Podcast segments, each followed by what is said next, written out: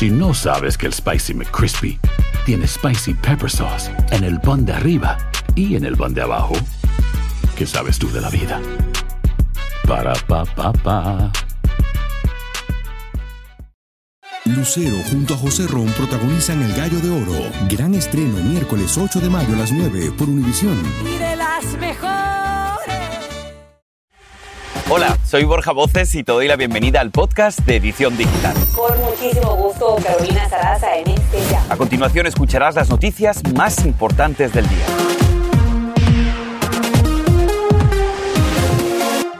Y hace menos de una semana, dos jóvenes, Oksana Bar y Gastón Crisma, eran influencers y compartían historias con el objetivo de hablar específicamente acerca del turismo, de noticias falsas y del odio en contra de Israel y los judíos. Pero hoy fíjate que su misión ha cambiado completamente, Carolina, y ahora tienen que informar, lamentablemente, en español, eso sí, sobre el avance de la guerra y ponen sus redes al servicio de la comunidad para salvar vidas.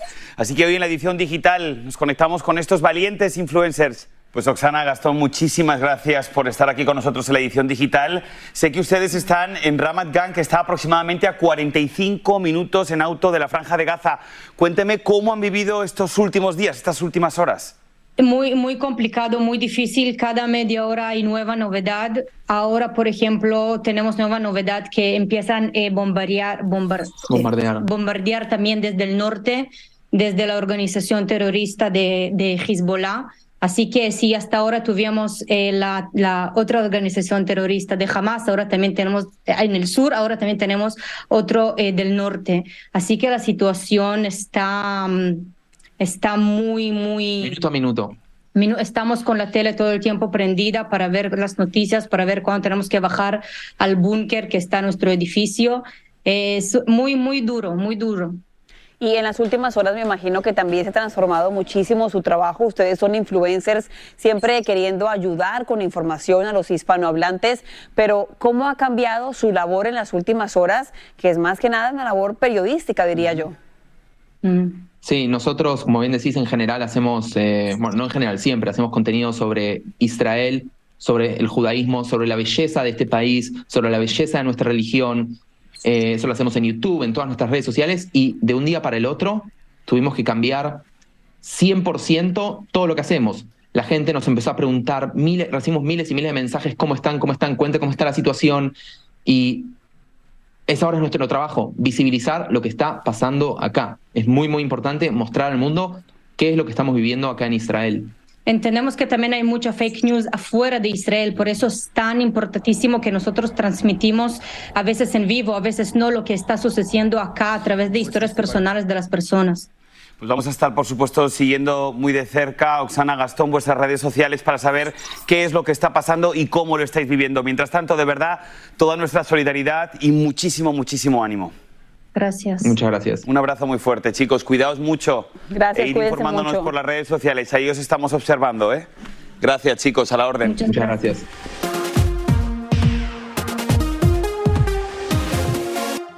Israel lanza un ataque a gran escala contra objetivos de Hamas en el sexto día de guerra. El secretario de Estado de los Estados Unidos, Anthony Blinken, ha llegado a Tel Aviv y en reunión con el primer ministro Benjamin Netanyahu ha reiterado el apoyo absoluto al pueblo israelí por parte de Estados Unidos y ha dicho lo siguiente, estamos con ustedes y no nos iremos a ninguna parte. Una importante visita esta mañana, después una conferencia de prensa y en esta Blinken, el secretario de Estado, confirmó desafortunadamente el fallecimiento ya de 25 estadounidenses y también se compromete a gestionar la libertad de los rehenes secuestrados por Hamas. Y nos conectamos en este momento con nuestro colega Jorge Ramos. Él continúa en Tel Aviv con más testimonios. Jorge, has podido ya recorrer por ya tres días lo que es Israel. ¿Vas viendo que va empeorando la situación? Adelante. Efectivamente, eh, hoy estuvimos en, Jerusalén y la situación sigue empeorando, la tensión sigue subiendo y algo tiene que pasar. Y tanto del lado de, de Hamas como del lado de los israelíes se teme de que, de que las cosas están llegando a un límite. Respecto primero al ataque del sábado 7 de octubre, ciertamente el lenguaje está cambiando, ahora se está hablando del peor día desde el holocausto, esas son palabras del propio presidente de los Estados Unidos, Joe Biden. Pero si dejamos a un lado el ataque en contra de Israel, poco a poco ha ido subiendo en la intención y en la atención la situación dentro de Gaza. Gaza es una franja que se encuentra sobre el Mediterráneo, donde viven cerca de 2.300.000 palestinos. Hay que decir claramente que, que muchos, que, que, miles de estos palestinos no tienen absolutamente nada que ver con el grupo terrorista Hamas que nos controla desde el año 2007. Pero Naciones Unidas está muy preocupada, cree que en Gaza, debido a los bombardeos y a un cerco que les impide recibir gasolina, electricidad, agua y medicinas, que debido a este cerco y a los bombardeos, que se vaya a provocar un desastre. Esas son las palabras que está utilizando en estos momentos Naciones Unidas. No solo eso, sino que aparentemente no hay ninguna solución. Nadie puede entrar a Gaza, nadie puede salir. Así que tenemos, por una parte, el peor día en la historia de Israel desde el holocausto, según las palabras del propio presidente Joe Biden, y luego una creciente tensión en Gaza, en donde hay 300.000 personas, de acuerdo con un reporte del diario del New York Times, 300.000 personas que en este momento dentro de Gaza se han quedado sin hogar y desde luego, de acuerdo con información del ministro de Energía de Israel, no van a seguir recibiendo ni agua, ni electricidad, ni comida hasta que liberen a los rehenes, cerca de 150 rehenes, y esos rehenes nadie en este momento sabe dónde están. Las cosas están empeorando. Regreso con ustedes.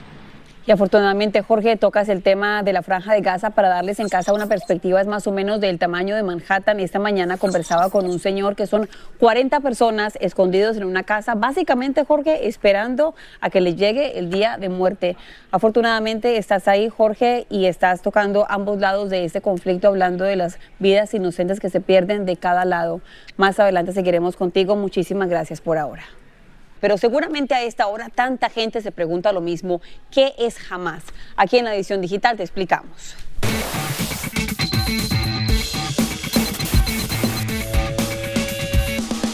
Bueno, en pocas palabras, Hamas es básicamente un grupo armado de origen palestino y de orientación islámica extremista. Surgió en la década de los años 80 y básicamente niega el derecho de existir al Estado de Israel. Eso tiene ya mucho tiempo, hace aproximadamente 30 años, Israel ha intentado llegar a un acuerdo de paz, incluso reconociendo la OLP. Sin embargo, Hamas rechazó este proceso y realizó atentados en suelo judío. Ahora, en el año 2007, Hamas tomó el control de la famosa franja de Gaza, mientras que la autoridad palestina gobierna territorios parcialmente autónomos de Cisjordania. Entre los años 2008 y 2021, jamás ha ejecutado ataques armados contra Israel desde esa franja de Gaza, una zona que está empobrecida y que depende de la ayuda humanitaria internacional. Esto es básicamente en pocas palabras lo que significa jamás que a esta hora han creado esta guerra. Seguimos con más Borja. Este es el podcast de Edición Digital, con noticias sobre política, inmigración, dinero, salud y mucho más.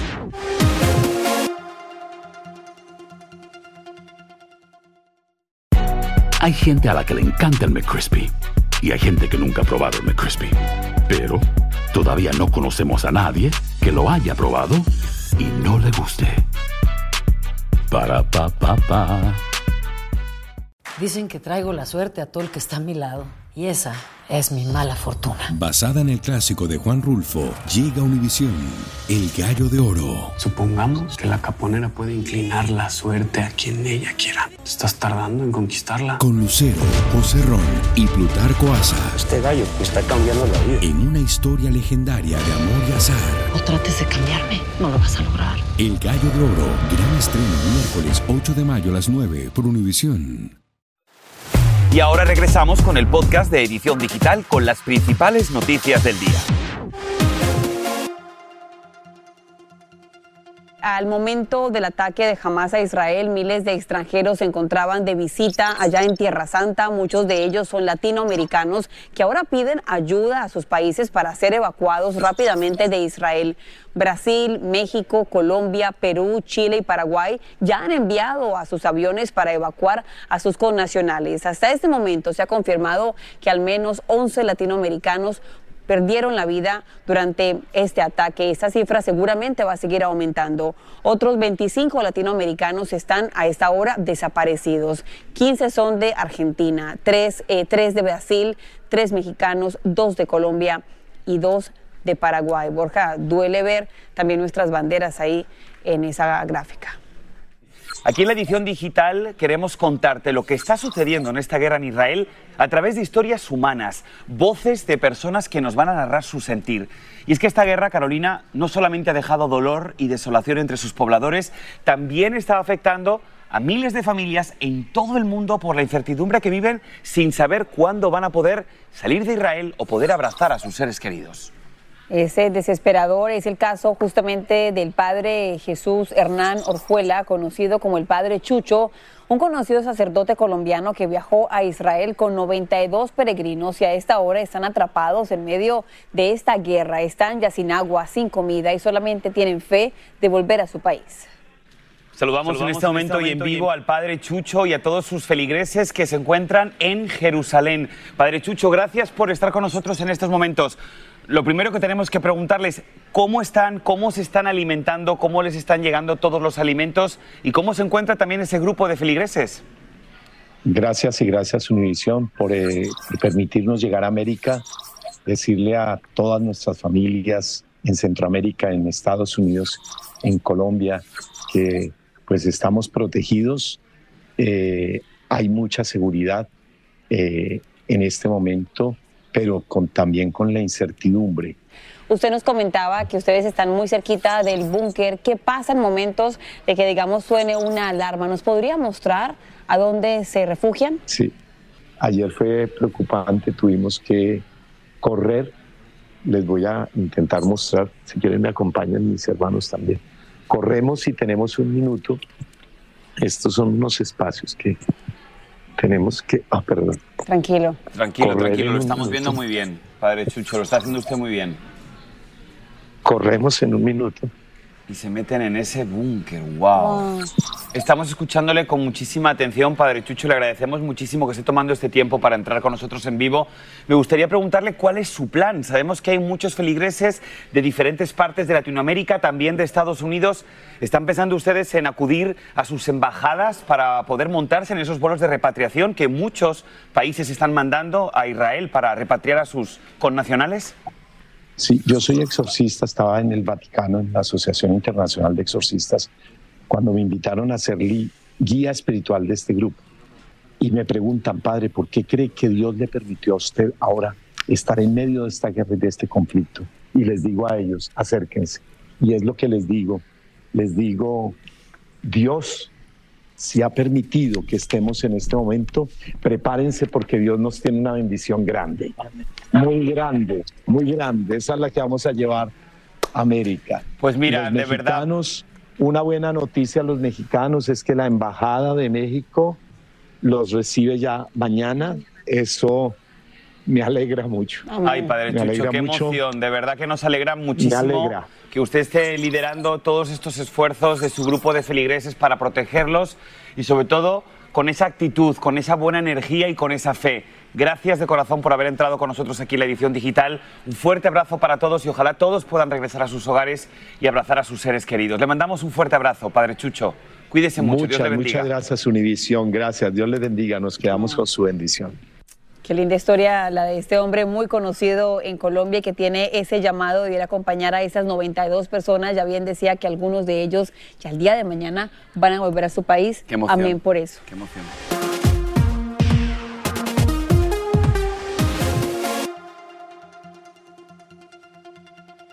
Miren, aquí les traigo otra razón más para que sigas disfrutando de tu cafecito bien caliente. Escuche esto, porque hay un nuevo estudio que sugiere que beber una taza de este popular bebida puede ayudarte a perder peso. Eso sí, claro, ah. tiene que ser café negro y no puedes ponerle azuquitar. Las personas que optaron por consumir ese café sin azúcar experimentaron una ligera reducción en la masa corporal, mientras que aquellos que endulzaron su bebida con azúcar o con crema sí aumentaron unas libritas de más. ¿Qué tal? Y escuche esto porque más de 58 millones de personas en todo el país sufren de enfermedades reumáticas. Y es que hoy es el Día Mundial de la Artritis. Por supuesto que es un día especial para crear conciencia sobre esta enfermedad que afecta a millones de personas a nivel mundial. Y para que nos cuente un poco más acerca del tratamiento y protección temprana, nos acompaña en este momento aquí en la edición digital la doctora Virginia Carrizo, reumatóloga. Bienvenida a la edición digital, doctora. ¿Qué podríamos hacer para evitar al máximo esta enfermedad? Bueno, buen día y muchas gracias. Es un placer estar con ustedes hoy para más que nada visibilizar lo que es la artritis reumatoidea, que es una enfermedad autoinmune que se da en pacientes entre 20 y 50 años, para desmitificar un poco que la artritis o la, reuma en general no se da solamente en pacientes mayores, sino en gente joven. Este día es muy importante y como vos decías, es importante el tema de prevenir eh, no, no, la aparición de la enfermedad, porque eso es a veces inevitable, depende de muchos factores, pero sí tratarla tempranamente, que es lo que se denomina ventana de oportunidad. Y precisamente me gustaría hacer hincapié un poquito en esto último que acabas de decir, que es la ventana de oportunidad. ¿Puedes explicarnos? Sí, la ventana de oportunidad es lo que los reumatólogos llamamos ventana de oro, que es el momento en el que comienzan los síntomas hasta la consulta con el médico. Lo más importante es consultar tempranamente. Ahora, doctora, me pregunto porque yo soy fan y tal vez para bien o para mal de los suplementos. Siempre en el mercado vemos mil suplementos y algunos dicen para evitar la artritis. ¿Es esto algo que es efectivo, funciona o realmente estamos botando nuestro dinerito? No hay medicación actualmente que, previene la, que prevenga la artritis, perdón, sino que hay tratamiento específico todos los suplementos hay que hablarlo con el reumatólogo y la enfermedad se trata con drogas que son, eh, que lo que hacen es manejar el sistema inmune. O sea que muchas veces los suplementos ayudan, pero no tratan la enfermedad. Pues doctora, muchísimas gracias por estar con nosotros en este día creando conciencia sobre esta enfermedad que, como decimos, afecta a millones y, por supuesto, hay que escuchar a nuestro cuerpo. Es importantísimo el diagnóstico, ya lo hemos escuchado. Doctora, muchísimas gracias, un placer. Gracias, doctora. Muchas gracias a ustedes y gracias por ayudarnos a visibilizar las enfermedades reumatológicas. Y miren, desde ya grandes compañías están modificando los ingredientes en golosinas y en papas y en otros casi 3.000 productos. Es así como California se convierte entonces en el primer estado en prohibir sustancias químicas potencialmente dañinas en alimentos. Una nueva ley prohíbe fabricar, vender y distribuir a partir del año 2027 productos que contengan bromado de potasio, aceite vegetal bromado y tinte rojo número 3. Cambiando de tema, indignación es lo que sienten padres de familia de una escuela en Houston, Texas, luego de enterarse que una de las maestras le daba melatonina a los niños para, según ella, mantenerlos, bueno, tranquilos. El descubrimiento lo hace la mamá de un pequeño no verbal y con capacidades especiales. Imagínense qué locura. Bueno, para hablarnos del uso de este suplemento entre menores de edad nos acompaña en vivo nuestro querido doctor Juan, porque hoy es miércoles de cita con doctor Juan. ¿Cómo están? Doc, como siempre es un gusto. Vamos a hablar un poquito de los peligros de automedicar a alguien que no conocemos, en este caso era un niño, no conocía su historial médico y además era un niño con necesidades especiales. ¿Cómo se le ocurre? No era un medicamento, es un suplemento, pero ¿cómo es posible? Igual, yo siempre digo, un medicamento hubiese sido obviamente malísimo, mm. pero un suplemento, quizás las personas piensan que porque es algo que pueden comprar sin receta, se lo pueden dar a cualquier persona, en este caso un niño. Yo siempre digo, los suplementos no son para los niños. Estos suplementos naturales, a no ser que su pediatra en una conversación con su madre decidan utilizar un suplemento natural por alguna razón, ya sea porque el niño no pueda dormir o ya sea porque el niño tenga estreñimiento o por cualquier razón. Lo importante es saber que alguien puede tener, un niño puede tener algún tipo de efecto secundario también a, a un suplemento natural y obviamente jamás debería haber un profesor o una maestra que le suministre algo así a un hijo de nosotros sin consentimiento. También la FDA tiene ciertas recomendaciones para los padres. Esto es bastante común. Uno va a la farmacia y encuentra en la estantería 25 mil marcas de melatonina para niños. Definitivamente, les acuerdo que la melatonina es la hormona natural que el cuerpo produce para inducir el sueño, pero también hay suplementos, ¿no? Hay muchos casos de llamadas a centros de toxicología en los Estados Unidos, específicamente de niños que han ingerido melatonina por alguna razón u otra. Usualmente no es letal, pero sí puede causar náuseas, puede causar dolor de cabeza y te puede causar eh, que el niño esté letárgico, o sea, como sueño, somnoliento, que no responde bien. Eso alarmaría a cualquier padre, obviamente, ¿no? Los niños se supone que puedan dormir bien, ¿no? Y se supone que puedan dormir las horas que tienen que dormir Yo como médico no recomendaría que se le diera a un niño melatonina, nunca se los di a, a mis hijos, ¿no? Hay que tener mucho cuidado con estas cosas. O sea, vale que no lo haga la madre o el padre, pero que además lo haga la profesora es dos veces no. O sea, un adulto que quiera utilizar la melatonina como suplemento natural para dormir, perfecto. No, Pero no, un niño jamás, y cualquier maestra, cualquier persona que esté viendo la edición digital es un no rotundo. Doctor Juan, como siempre, queda usted mega bienvenido a la edición digital. Gracias. Próximo miércoles, otra cita con el doctor Borja. Exacto, ya estamos contando los días para volver a verle, Doc. Gracias.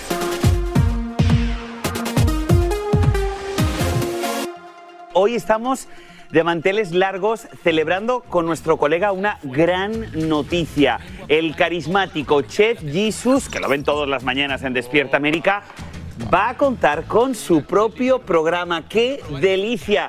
Bueno, qué delicia, por supuesto, que tenga su propio programa Chef Jesus, pero es que se llama así. ¡Qué delicia! El sabor de América. Qué delicia que esté aquí en la edición digital. Chef, un aplauso grande para una persona grande como Ay, usted gracias, y buena Carito. como Gracias, usted. A la Bonita. gente buena le pasan buenas cosas. Amén. Amén, claro sí. Jesus ha viajado por todas partes, Los Ángeles, Filadelfia, Miami, pero hay una pregunta complicada. Qué delicia el sabor de América. En unas pocas palabras, ¿a qué sabe América, chef? ¿A qué sabe América? Mira, sabe, sabe, a, sabe a abuelita, sabe a latinos, sabe a esfuerzo, sabe a, a perseverancia, a mucho carácter. Y eso fue lo que conseguí viajando por todo Estados Unidos, ¿no? Buscando esos platillos, esa comida, que no deje de encontrar cosas maravillosas, ¿no? Desde estrellas Michelin hasta James Beard Awards y chefs maravillosos, pero, pero también esas familias ahí metiéndole el pecho a, a- esos sueños, ¿no? Eh, y me identifiqué muchísimo porque eh, yo tuve mi restaurante por seis años también. Eh, comencé con muy pocos recursos, eh, pero tuve la oportunidad de recibir una recompensa que fue llegar a Despierta América, ¿no? Gracias a ese restaurante. Y así, así le pasó a todas estas familias, a todos estos chefs. Al final ese esfuerzo paga, ¿no? Y, y yo creo que a eso sabe América, a, a- a latinos, a trabajo y, y a esfuerzo y sueños cumplidos también. Somos deliciosos, diría yo entonces. Totalmente, la verdad que sí, porque lo primero es una producción maravillosa, súper cuidada, lo que tú te mereces, mi querido chef. Y lo segundo es que vamos también no solamente a meternos dentro de estas cocinas, sino también a conocer las historias de superación de millones y millones de personas que trabajan aquí en Estados Unidos en esas cocinas y que no se les da voz. Tú les vas a dar voz, vas a entrevistarlos y vamos a saber cómo han conseguido su éxito, ¿no es así? Y ese fue mi premio, eh, Borja. Eh, yo, yo, uno, uno cree que, que- le está haciendo un favor o que les está llevando una ganancia a estos lugares. Y sí, obviamente, lo tuve yo cuando me, me exponían en distintos sitios para mostrar mi menú. Y yo sé que eso es de gran ganancia para ellos, pero al final gano yo. Al final gano yo con todas esas historias. Uno se lleva este, un- una inyección de, de esperanza, ¿no? Esta gente te revive todo lo que es este, un trabajo fuerte, eh, ese común denominador de, de la familia, ¿no? Que Mm. siempre estuvo ahí presente para todos. Lo van a ver en cada episodio. Este, qué Un hombre familiar, inteligente, talentoso y tremendo chef que tienen que ver ahora por VIX también. Estamos contigo, te queremos. Estrena hoy, todo el Gracias. mundo a ver a Chef Jesus. Y así termina el episodio de hoy del podcast de Edición Digital. Síguenos en las redes sociales de Noticiero Univisión Edición Digital y déjanos tus comentarios. Como siempre, muchas gracias por escucharnos.